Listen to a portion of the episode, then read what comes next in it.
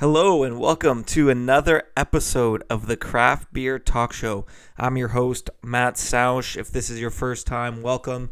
This is a show where we chat craft beer, of course, uh, history of beer, and whatever else really comes to my mind. If this isn't your first time, well, then welcome back. Last week we talked about pumpkin ale, seeing as though it's that time of the year, and we had a battle between two great breweries.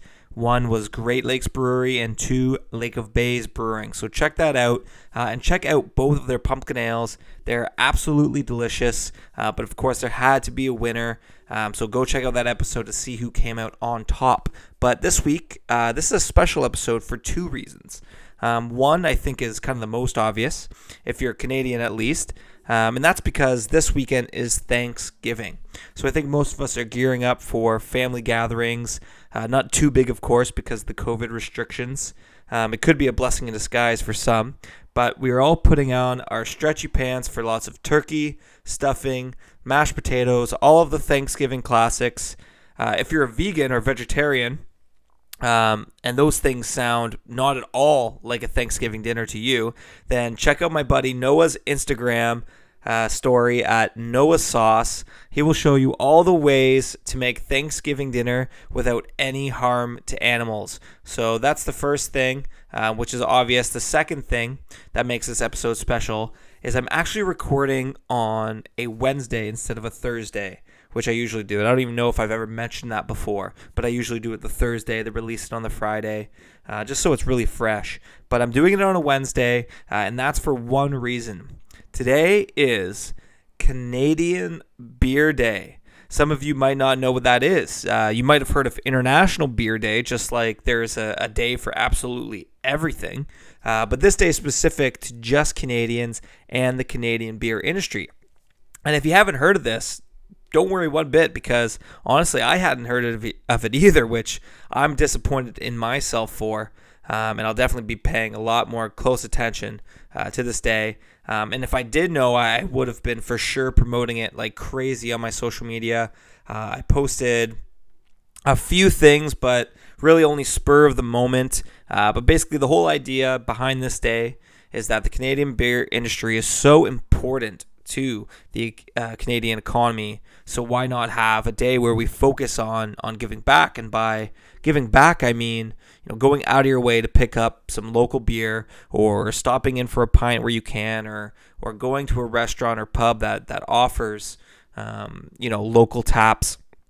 Of course, with the pandemic and everything going on, um, it's been a lot more difficult to do these things. So do what you can um, within reason, of course. But next year, for sure, we will be um, a, a, much bigger celebration. I'll be making this a lot uh, bigger deal.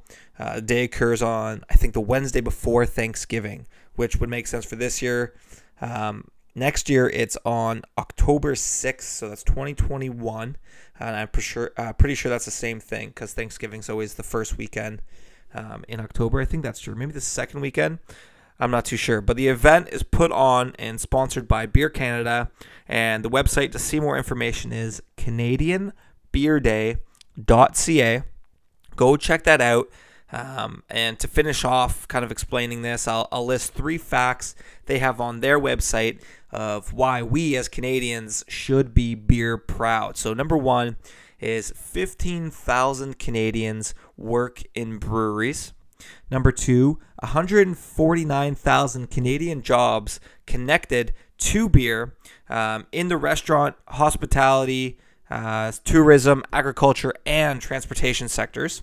And number three, and this is probably my favorite fact of them all 85% of the beer consumed in Canada was brewed in Canada. So that's really awesome. And that's kind of what this whole show is about. You know, go support your local breweries.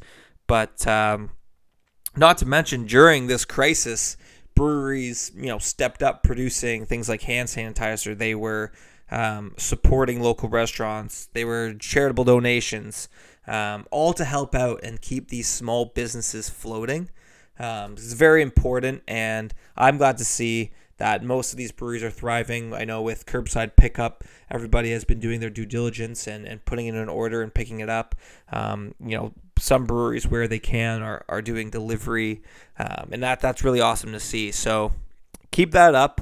Uh, unfortunately, this pandemic isn't over yet, and we might be going through some more trying times. And uh, pay attention. You know, you you got to keep that beer stocked up in the fridge uh, for when things get uh, shut down, if they do. Hopefully, they don't, but uh, definitely keep your local brewer in mind. So now let's jump to the second, or I believe I called it the first reason um, this episode is important, and that's Thanksgiving. Uh, I think in Canada, there's not really much of a connection between Thanksgiving and beer, other than Canadians love beer. Um, but as far as I know, most families drink wine um, with their sit down meal, maybe some beers before or after. Um, and that could easily be changed. There, there are plenty of choices you could you pick to pair your meal uh, with perfectly. I just think that beer is usually kind of bloating. So when you're eating a ton of food, like you usually do at, at Thanksgiving dinner, uh, most people choose something a little lighter on the stomach.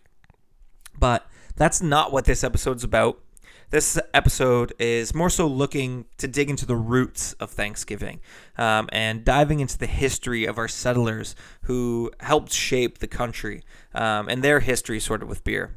Now, there is a difference between that and Canada's beer story, especially if you want to chat about how craft beer uh, in Canada got started. And the latter part, we will be talking about uh, next week, actually. So look at this as a two part series in a way. So, when we talk about beer in Canada, uh, in the settlers, we know two things. One, we know that Aboriginals were on this land um, and that they are really a major part of Canada's story. But when it comes to alcohol, from my research, I believe that they didn't necessarily have a very big belief in brewing or, or knowledge in the equipment to properly brew beer. Although there were, um, you know, trading sessions, the fur trade, um, and alcohol. And later, when settlers first arrived, I couldn't find uh, any connection to Aboriginal tribes brewing at that time. So I just wanted to acknowledge that before moving forward with the rest. Uh, so the second thing we know is that settlers who came to Canada, uh, which called it New France, um, were very big into alcohol. So the settlers that came over to New France um, we're used to drinking wine and making wine. But the grape varieties, the European grape varieties, did not do very well uh, in these Canadian climates. So beer was actually made not just for recreational use, but really a necessity in these times. Milk and even water were full of dangerous microorganisms um, that got people very ill, you know, potentially dying. Uh, but because of you know beer's brewing process and the long boils, a lot of these deadly viruses uh, were killed off. Not to mention high acidity uh, and hops, etc. Uh, they made the environment not so friendly for bacteria to live in. So, one man in particular uh, we'll focus on is Louis Hebert. Uh, he was among one of the first to grow crops and harvest the land. When he arrived in 1617, uh, he immediately planted wheat for bread and barley for beer. He would have preferred to be planting grapes, of course, as he was born and raised in Paris, but the short growing season, and the climate made this, you know, impossible, really. Uh, the interesting part of this early style of brewing was the methods and recipes. Now, there isn't much record uh, of recipes, you know, written down or anything like that, but we do know a few things. We know that in the 17th century, the citizens of New France were encouraged to produce beer in their homes. Uh, they typically used the same kettle that they cooked their food in, uh, and they only used the simplest of ingredients: some some barley grain, uh, some water, and some yeast. Uh, we also know that they like to experiment and add their favorite flavors to their brews. These include uh, molasses, dandelions, ginger, good old Canadian maple syrup, um, spruce boughs, checkerberries, sassafras and of corpse, of course, hops mix those up. But um, and that that's very interesting to me about brewing in the same pot as they cook their food. Not necessarily that I believe, and of course they they wash it and this and that, but you got to believe that in these kettles, in these pots, and, and whatever they were made out of, things have had to like stick. You know, like on a barbecue, and people will grill stuff and then it doesn't really get properly cleaned and then they always say ah it adds flavor to to the next thing they barbecue. I almost feel as if that's kind of like the same ideology when it comes to brewing in the same pot that you're you're cooking your food in. Like I can imagine stews would have this almost um, yeasty kind of like alcoholy taste. Uh, I don't think obviously you would turn anything to alcohol. That doesn't make any sense. But I could just see it having this kind of like barley um, taste to everything. But I don't necessarily know their cleaning methods. I can't imagine they're very thorough. Um, I would imagine it's like a rinse uh, or something like that, hot water. But uh, very interesting. So let's now turn things over to uh, the Jesuit fathers. So, if you don't know what that means, basically it was a following called uh, the Society of Jesus, and their mission was to bring lost souls uh, in the New World to Christianity. So, when speaking of the Jesuit fathers, they arrived in 1611. Uh, I'm referring to two men uh, that is, Pierre Biard and Edmond Massé. Uh, and these two fellas had been deprived of their rations of wine um, that were supposed to be delivered from France. So they had no choice but to turn to beer. Um, so in March 1647, they built the first ever brewery in New France.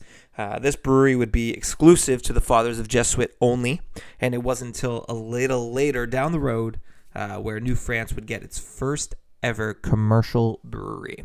So that brings our attention to a man by the name of Jean Talon and uh, he was a powerful intendant, which is like second to the governor in terms of rank. So very powerful man. Um, he had grown up in the largest beer drinking community in France, and he believed that a brewery would diversify the economy, uh, which was struggling at the time following the Beaver Wars. So not only did he have these cultural and and you know kind of like pastime beliefs, but he actually had good reason for uh, building this brewery. He believed it would encourage people to farm because all of their excess grain would go to, to making this beer. He also believed that trade would increase as they could export their beer uh, as a valuable product. He also hoped that uh, this brewery would drive people away from brandy, which they were used to drinking. Uh, wine and brandy was, was the common drink from uh, the people coming over from France. And he referred to this drink as the demon drink because he thought it was making Canadians um, into destitute drunks. So he was not a big fan of brandy. He was right up the, the beer train. And of course, as a uh, high power politician, um, man, he definitely did not want uh, New France to to be so uh, I don't know, corrupt, I guess you could say. But on April 5th, 1671, Talon wrote to King Louis that the brewery was complete and there was nothing like it in the colonies of America. Fully state owned and operated, uh, the brewery named Brasserie du Roi could make 4,000 barrels a year. Uh, to put things in perspective, 50 years later, uh, an American brewery would only be about half the size. And another 50 years after that, when John Molson started brewing, he was only able to produce about 120 barrels a year. So a lot bigger for a lot less people uh, when comparing the times that Molson uh, was was beginning to brew and when Talon was brewing. Um, that's pretty mind blowing. But even though this place was amazing, it did not last very long. Uh, before the British came in 1759, the people of New France uh, were used to drinking wine and, of course, brandy, like I mentioned, uh, seeing as they all grew up in major wine drinking regions of France. So, with little interest in the brewery, uh, it had to close its doors in 1675. That's only four years after it opened. Um, and it ended up turning into the Intendant's Palace. So, in a way, our boy Jean Talon kind of got hooked up. Uh, he built this amazing brewery, and then he got this amazing palace once it had to close its doors. But this is something, you know, I, I it blows my mind. You know, people of these times, like 100 years later, and John Molson was only able to do 120 barrels a year compared to the 4,000 that uh, Jean Talon and his crew could do 100 years earlier. So, very impressive stuff. I, I would have loved to be, you know, I wish I could time travel and, and just be standing and seeing what it was like with all of these hands on deck brewing these these um, these beers and recipes because the beer itself would be completely different than what we're used to now. So definitely something uh, that I love to, to learn about and to hear. So hopefully you enjoy it uh, as well. So that's where we'll leave it off in terms uh, of sharing our earliest stories of, of Canadian settlers and, and beer production. Because after that is where we'll talk about you know the beginning of the major beer movement, um, and then chat about the craft beer industry taking off in Canada. So that's like the second part of the series, and that's going to be next week. So it's not necessarily about like Thanksgiving at all, but uh, Thanksgiving is all about well giving thanks and, and paying tribute to humble beginnings. Uh, and the story of Jean Talon, Louis Hebert, and the Jesuit fathers um, will be one I'll be sharing at my Thanksgiving table this weekend for sure because my family loves to drink beer. Uh, we love craft beer, and I know there's going to be a, a, bunch of beers sitting around the table um, and, and chatting, you know, catching up and this is something I'm definitely going to share because I think they'll be they'll be definitely very interested in. Um, that is, if they don't listen to the podcast. Hopefully they do, but I don't mind sharing it again. So let's get to the brewery portion. Um, jumping centuries later, we've got a brewery by the name of Square Brew. Uh, they're located in a town called Goderich. Beautiful town. Uh, I recommend you visit it. It's right on the edge of Lake Huron. Uh, it was actually given the title Prettiest City in Canada by Queen Elizabeth. So that's really cool. And yeah, it was extremely pretty, lovely to walk around, lots of tiny shops. Um, but as for Square Brew, they're Goderich's only craft brewery. They opened up in 2017. Uh, they have a lovely sp- spot, like very simple decor. Uh, by the looks of it, they have you know a bunch of games you can play, from board games to like an arcade basketball hoop. Uh, I think it was, but of course, like anything else these days, uh, it was all put away due to COVID.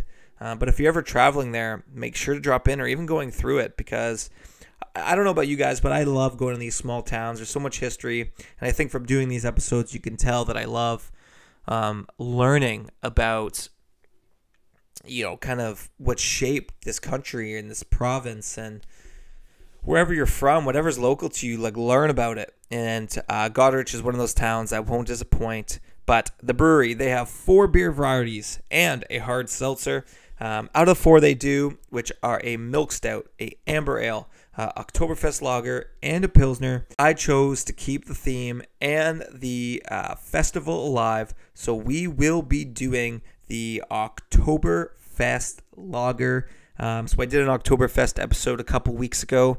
Uh, if you need a refresher on you know what that style is like, then pause right now, go to episode 16 skip to the beer review portion and get yourself knowledged up and then come back and, and listen to this review um, it's not the most informative website uh, but what we do know is we've got a marzen lager which is commonly known as marzenbier and uh, we know that it's sitting at 5% uh, other than that you know this this style of beer it's, it's rich in malt with a balance you know clean um, hot bitterness similar to a vienna lager but uh, it's usually kind of have these bready flavors. But more info, all the information is in the Oktoberfest episode, episode 16.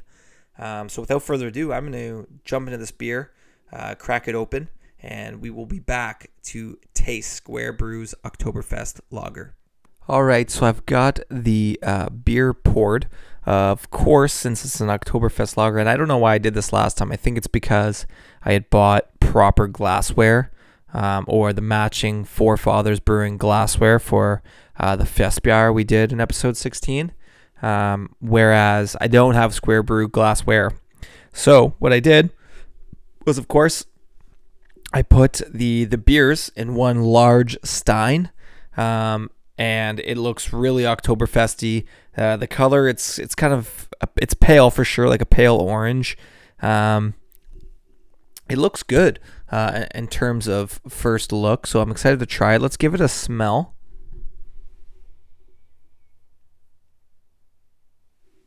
So it, it smells very sweet. Like it smells like sweet bread, I, I would imagine. Um, like I mentioned, these beers fairly malty. Um, they range in color. So the color thing, they range from pretty pale to uh, dark brown, really. Um, depends on on the malts and what addition of malts you're putting in and, and all that kind of other stuff. But uh, this one's like a pale orange, so mid ranged. Um, smells of sweet bread. That's kind of the only thing I'm really picking up. Uh, I'm gonna imagine this beer is gonna be really sweet. Like yeah, really, really sweet. Um, it's got a nice layer of head on it. Um, it, it looks honestly picture perfect uh, in this stein, especially. So I'm going to go ahead and give it a taste, and let's see what we are working with.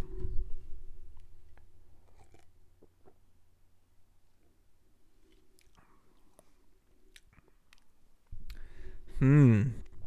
Interesting. Very interesting. So, definitely, um, I get a little bit of carbonation up front. You get this sweet kind of like it, it overwhelms your cheeks, you know, when you suck. Not like a sour beer, but like, I don't know, I get this like pungent kind of taste in my cheeks, and then I'm like cheeking up a little bit here. Um, but then you get this like dry bitterness. So I think this beer is pretty dry, um, to be honest, which I kind of like. Um, the sweetness, I'm not crazy on like super sweet beer. Like I like more of a crisp, uh, you know, kind of dry taste. Whereas this is like sweet um, and dry. I, I don't really know. Just took another sip. Now that sip, I think maybe it's just my palate has adjusted. Uh, I didn't find it as sweet. I found it more neutral. Um, I didn't I didn't like pucker up or or anything like that. Um, but I think that's maybe just my mouth is now used to it. But uh, I definitely get like the, the breadiness. Um, to me, it almost tastes like you know when you're smelling um, yeast and bread and like you kind of have the dough and if you were to like pick up the bowl and put your nose to the bowl and you smell that that strong yeast presence um, it smells like you know the making of bread. That's exactly what this tastes like. Uh, that's how that's how I can I can put it. Um, that doesn't mean I dislike it. Is it my favorite Oktoberfest lager? I'll be honest with you and say no. Um, it is not my favorite. Uh, comparing it to the episode 16 forefathers uh, i think that one would definitely take the edge on this one. But i think it's maybe just the sweetness. Um, it's a little too sweet for me uh, in terms of flavor. I'm going to give it one last sip. I want to try and get as much uh, out of this beer as i can before i give it a, a fair score.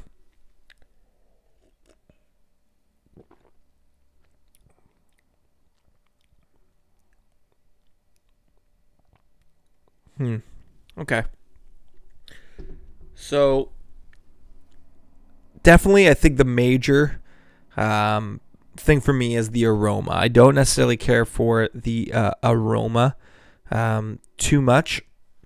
I definitely think that it, it like it doesn't necessarily almost match. Like when I smell it, I almost feel as if I'm gonna be tasting like something really sugary. Um, and I don't think that's the case here. It's a pretty dry beer. So, and like it's only 5%. So it's not like something, you know, when you have a sour beer that can be up to like 7.5%, you know it's super sour. You can taste that that booziness where this is very, it is mellow and chill. Now that I've gotten used to it, it's definitely a lot more mellow, and I can definitely pick up a lot more of that that breadiness um, and that that dryness. It's like pretty clean cut. It doesn't last in your mouth uh, for a whole long, uh, long time. So the aroma definitely for me kind of takes a lot away from what the beer could be especially in this big stein right like when i'm taking a drink my nose is basically um, in the beer so that's the only thing that I would say that I, I definitely don't like about the beer um, is that that sweet aroma. Um, it might have been able to be masked by, you know, maybe different ingredients and dry hopping, but then, you know, does that take away from the style? Uh, that's definitely up to to the brewers to decide on uh, and experimentation. But um, for a score, I got to give it one last sip. I, I want to be honest, and I want I want to give it the best score it can be. So of course I look at um, all the positives in the beer, and I don't necessarily want to just focus on the negatives. So let me give it one last sip, and then I'll get right to the score. Okay, so the score I'm going to give uh, Square Brew Oktoberfest Marzen Lager is um, a 7.05. A very odd score. I wanted to give it a 7 flat, but, uh, you know, obviously we believe in the decimal system here, and that gives all these edges. I think it would have been like a 7.5 if it didn't have this way too sweet aroma. And this could be a preference thing. Like other people could smell that and be like, mm, that smells really good. But for me, uh, unfortunately, um, I didn't care for the the smell. The the taste after you keep drinking them and drink them, your palate adjusts. Um, and and like what I said uh, when I first tasted it is kind of almost the exact opposite of what I'm tasting now. Um, when I first tasted it, I was almost expecting like the like the dryness, but like the, it's like a dry sweet. So I wasn't necessarily expecting that. Um, I, I should have from the the aroma, but um, my palate's adjusted now. I'm used to it. And now it's really lovely. Um, the taste it's very simple, very very simple. Um, it doesn't have too many complex flavors. I think on the website they describe it as light, bready, and dry. And I think for if that was what they were aiming for, then that's boom, nail on the head. Um, but unfortunately, it takes it from being like a averagely good beer to a good beer, but I don't care for the aroma. So a 7.05, definitely a weird score. I'm not too sure how many of those I'm going to give out. Um, but Square Brew, check them out. Uh, from my review, it might sound like you wouldn't want to, but trust me, it's not as bad as I make it sound. Um, Square Brew, Oktoberfest, like I said, they have a Pilsner. Uh, they have a great milk stout. Um, they also had an amber ale, which I, I really enjoyed. Uh, I just picked this one for the theme. So go out there, go to Goderich, check it out. Beautiful town. Um, you're going to love this place, especially hopefully if COVID restrictions kind of settle down. Who knows when? But it's a great place for a date with your buddies um, to play some games, um, grab some beers. They have cool clothing. Um, glassware available, hats, all that kind of stuff. So check them out. Um, but other than that, this has been episode 19. Um, next week, part two, I guess you could say, of Canada's beer store. I almost didn't intend this to be like that, but now you know that I've I've done this part. While I was researching, I said I got to talk about the latter half, and um, that's going to be next week. So episode 20, it's going to be a big one stay tuned um, for updates on my Instagram page, which is Craft Beer Talk Show. I'll I'll drop Square Brew's Instagram information on the description in the episode. Um, so until next week, cheers.